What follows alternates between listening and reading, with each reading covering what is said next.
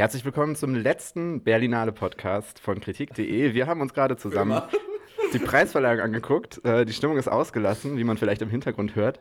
Ähm, und nehmen jetzt noch schnell unseren Abschlusspodcast auf, weil wir ja wissen, dass die Welt gespannt ist, was Jonas Nestroy, Philipp Schwarz, Carsten und, und Tilka zu den Preisen zu sagen haben. Ähm, der Goldene Bär geht an Mohammad Rasulov und seinen Film There is no Evil. Ähm, zwei von uns zumindest, 50 Prozent haben diesen Film gesehen. Mhm. Und ich frage jetzt einmal zuerst Philipp, ähm, ja, verdienter Gewinner? Was ist das für ein Gewinner? Was ist das für, was ist das für eine Entscheidung?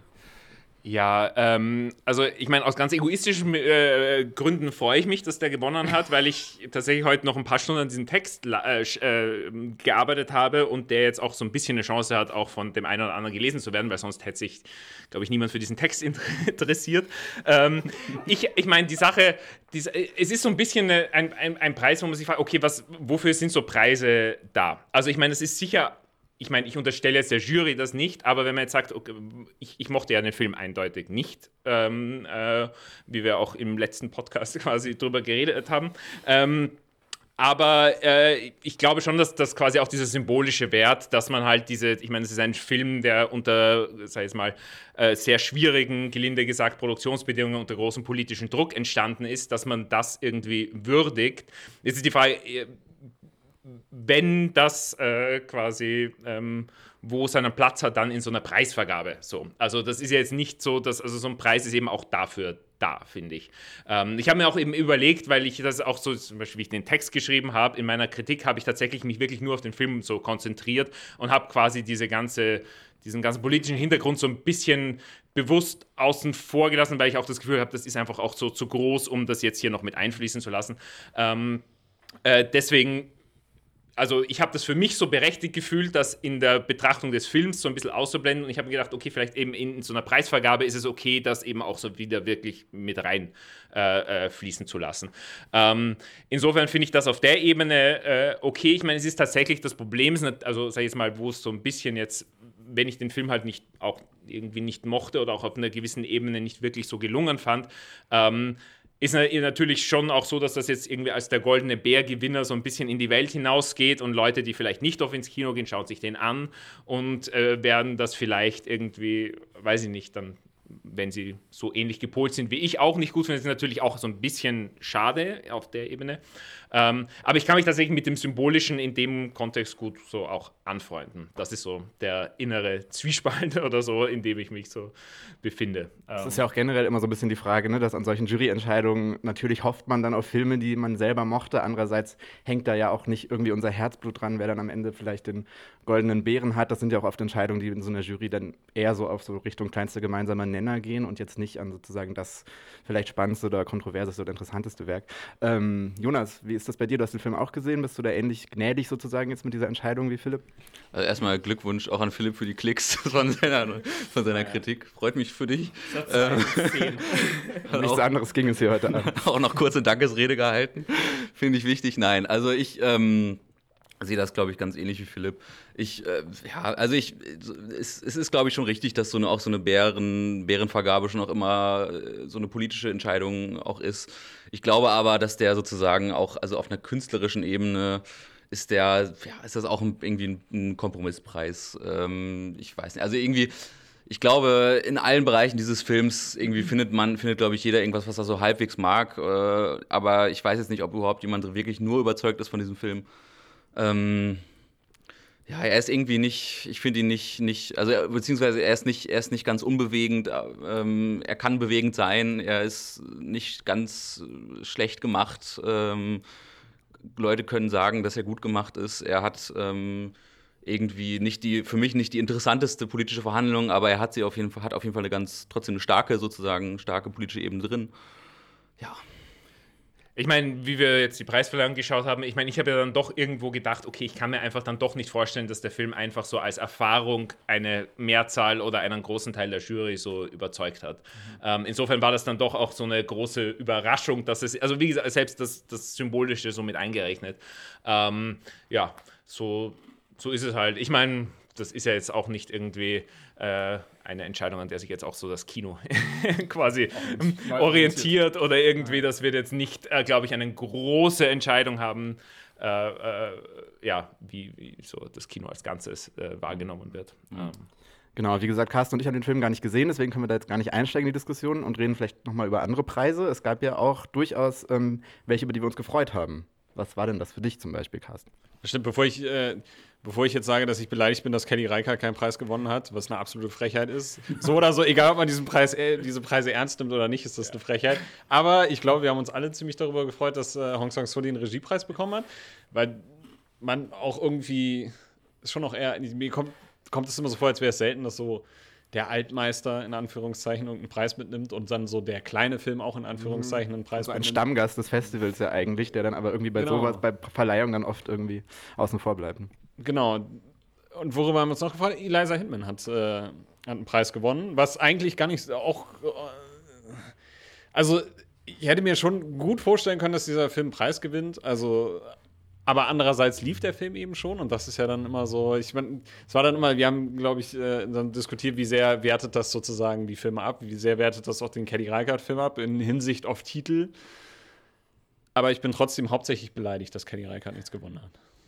Ja, das äh, hätte der Film auf jeden Fall verdient gehabt, das finde ich auch. Ähm, genau, und ansonsten, ich denke auch, Eliza Hitman war so ein Film, der bei mir noch sehr nachwirkt, irgendwie, den ich sehr schön fand und der irgendwie hätte auch den Hauptpreis für mich sozusagen gewinnen können, aber das hätten auch so ein paar andere. Also eine Sache, die ja noch irgendwie fehlt, ist Tsai Ming Liang, finde ich. Also das ist irgendwie ein Preis, der hätte noch, hätte noch, also das hätte noch irgendwas gewinnen können, einfach weil der Film Days heißt der Film. Days, genau, einfach irgendwie auf so vielen Ebenen irgendwie dann doch heraussticht. Also künstlerisch ähm, auch irgendwie, also diese Verbindung von Künstler, künstlerisch und politisch, das ist halt so eine Verbindung, die, würde ich sagen, in dem Film noch stärker da ist als zum Beispiel Rasulov, wo ich das Gefühl habe, man kann, also es gibt da irgendwie eine politische Ebene, die eher abgetrennt ist von dem Film, nämlich dass er sozusagen gar nicht ausreisen darf und irgendwie diese Behandlung von Filmregisseuren im Iran. Ähm, äh, genau, also dass, dass, dass, dass das sozusagen irgendwie gar nicht äh, berücksichtigt, berücksichtigt wurde, ist schon, schon schade. Ja, genau. Ich meine, es ist ja auch, wenn wir jetzt, jetzt auch noch mit den, mit, äh, zu Reichert zurückzukommen, die finde ich, auch auf jeden Fall gerne auf auf der Bühne gesehen hätte oder zumindest einen Preis äh, gewonnen. Eben auch die Frage, wie man eben mit diesen Filmen umgeht, die, äh, die schon äh, vorher Premiere hatten. Ich meine, es wurde ja auch eigentlich so auch sage ich mal, lobend oder zumindest erwähnt, dass quasi es nicht nur starr auf Weltpremieren ausgerichtet war, sondern auch so ein bisschen das breitere Programm oder auch einfach das Programm oder den Wettbewerb interessant gestalten, dass das irgendwie im Vordergrund stand. Ähm, Wobei ich mich da frage, ist das wirklich so ein wichtiges Ding? Weil das ist ja letztlich schon irgendwie dann eine internationale Premiere. Das heißt, es ist das erste Mal, wo diese Filme dann auf einem internationalen Festival laufen, internationale Preise bekommen können. Also ich aber will man sich nicht schon irgendwie, also klar, das betrifft eigentlich die Jury nicht wirklich, aber schon, ich habe schon immer irgendwie das Gefühl, dass, so, dass es so diesen Vibe gibt, man möchte sich schon man möchte schon alleine diesen Film, man möchte schon auch irgendwie sagen, ja, den haben wir entdeckt und ja, den haben wir jetzt, den haben wir prämiert. Da, da waren wir die Ersten dran und bei Kelly mhm. Reichardt ist dann schon so, man, man kennt Kelly Reichardt und diese, diese Vorschusslorbeeren waren ja dann irgendwie dann doch schon da, auch wenn ja, es nicht, letzten Herbst, ne? Also nicht genau. wie bei Eliza Hitman, die jetzt äh, im Sundance lief, sondern irgendwie Kelly Reichardt ist das sogar schon ein bisschen länger her. Ja. Ich meine, das ist ja so ein bisschen auch so die Fiktion, dass das halt dann so wirkt, als hätte dieses Festival irgendwie zu der Geburt dieses Filmes genau. beigetragen, als würde es in irgendeiner Form diesen Film auf der Welt nicht geben, wenn es dieses Festival äh, nicht gäbe, was natürlich auch absurd ist, weil natürlich die, in vielen Fällen, gerade bei so prominenten Filmen, sind die Filme zuerst da und die Festivals quasi streiten sich, wer da quasi so äh, den, die, die Ehre hat, diesen Film prämieren zu dürfen, so quasi, oder halt äh, ähm, auszeichnen zu dürfen. Ähm, ja, das ist irgendwie eine, so eine, ja, tatsächlich auch so eine Fiktion, die dann einfach irgendwie äh, ähm, der man sich dann, weiß ich nicht, vielleicht auch so ein bisschen hingibt. Also ich meine, es ist ja auch so ein bisschen so, dass man denkt, uh, ich sehe jetzt den Petzold, obwohl der in zwei Wochen Kinostart hat. Also es ist ja quasi mhm. äh, äh, durch diese, äh, also dass man das Gefühl hat, man ist da irgendwie im Entstehungsmoment dabei und hat dadurch noch ein sehr viel originäreres äh, Verhältnis zu den Filmen. Das ist, glaube ich, schon so eine Aura, die äh, das Festival vielleicht so auch so künstlich äh, aufbaut, von der es aber dann auch irgendwie so lebt teilweise. Ich bin nicht sicher, ob das für die Preise dann wirklich das Entscheidende ist. Vielleicht nicht, ja, stimmt, ja.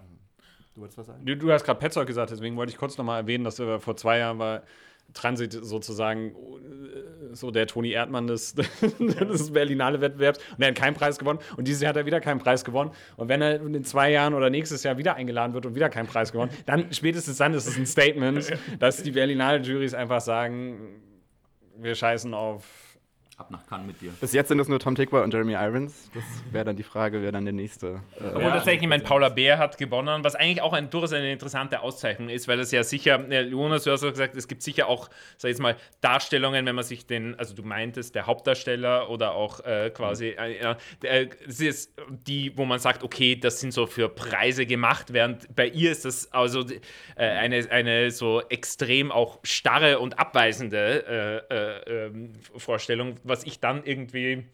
Wie, du schüttelst den Kopf, Carsten? Ich, ich bin gar nicht sicher, ob das, ob das so ist. Also ich, Nee, würde ich, würde, ich würde gar nicht ich- sagen, dass das, dass das eine, eine, eine Performance ist, die, die überhaupt nicht. Also sag mir, dass du nicht vorher gedacht hast, Paula Bär gewinnt ist mit Favorit auf diesen Preis. Hätte ich nicht gedacht. Nein. Nein, ich habe Nein. als erstes an Paula Bär gedacht, als Hätte ich ich mich gefragt gedacht, habe, wer könnte. auch.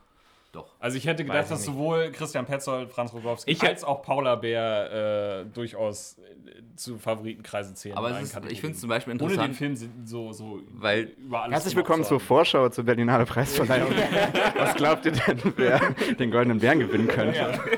Vielleicht sollten wir das das nächste Mal. Aber, Aber vielleicht irgendwie- äh, nutze ich dieses. Ja, ich muss sorry. mal fragen, äh, oder euch fragen, bei mir fällt gerade, also bei Darstellerinnen fällt mir jetzt, bei, bei Darsteller sind mir sofort diese zwei Rollen eingefallen, nämlich Albrecht Schuch als, als wie war sein Reinhold und irgendwie der, der jetzt gewonnen hat, der Elio Germano als Antoni, Antonio Ligabue.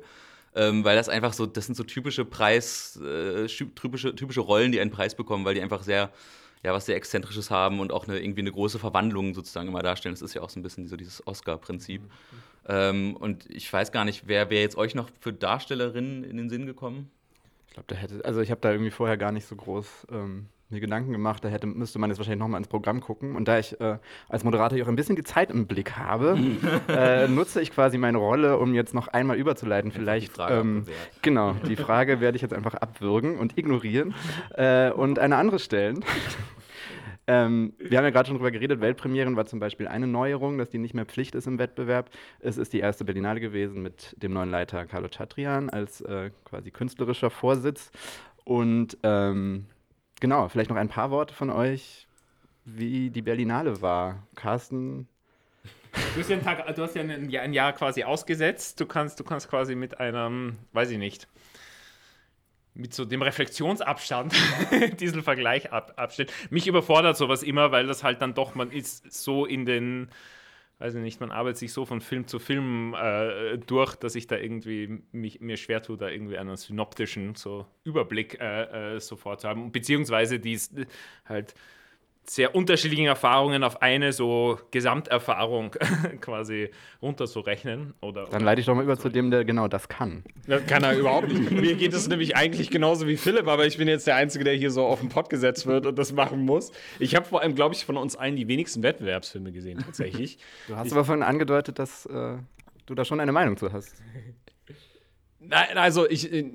Was heißt eine, es ist auf jeden Fall, glaube ich, aber es ist jetzt auch nicht großartig was Neues, aber es ist schon irgendwie mir relativ klar, zumindest, dass jetzt, also, dass Carlo Chatrian da ist, ist jetzt nicht der große Wurf. Und ich finde, die Veränderungen also sind jetzt nicht so gigantisch. Wenn man jetzt, also wenn man jetzt mal wirklich streng hinguckt, was, was wäre sozusagen anders als in den, in den ganzen Kostlik-Jahren, das ist halt so, ja, man hat Philippe Garel aus Cannes hergezerrt mit so wahrscheinlich dem schlechtesten Film, den er je gemacht hat behaupte ich einfach mal, so völlig unsachlich ins Blaue rein und, ähm, und eigentlich der, große, der große Affront finde ich ist eigentlich Dau, dass man so, also ich, sorry, aber dass man Dau dann so diese Plattform gibt und dann dann auch irgendwie dieses, dieses Ungelenke, dieser Umgang mit, es kommen dann diese Vorwürfe wieder vor und dann wird dann gesagt, ja, das sind Gerüchte und dann das Festival verhält sich dazu halt auch überhaupt nicht. Der Schadrian, glaube ich, einmal gesagt, so, ja, pff, ich habe gefragt und mir wurde gesagt, nee, stimmt alles nicht und ist okay.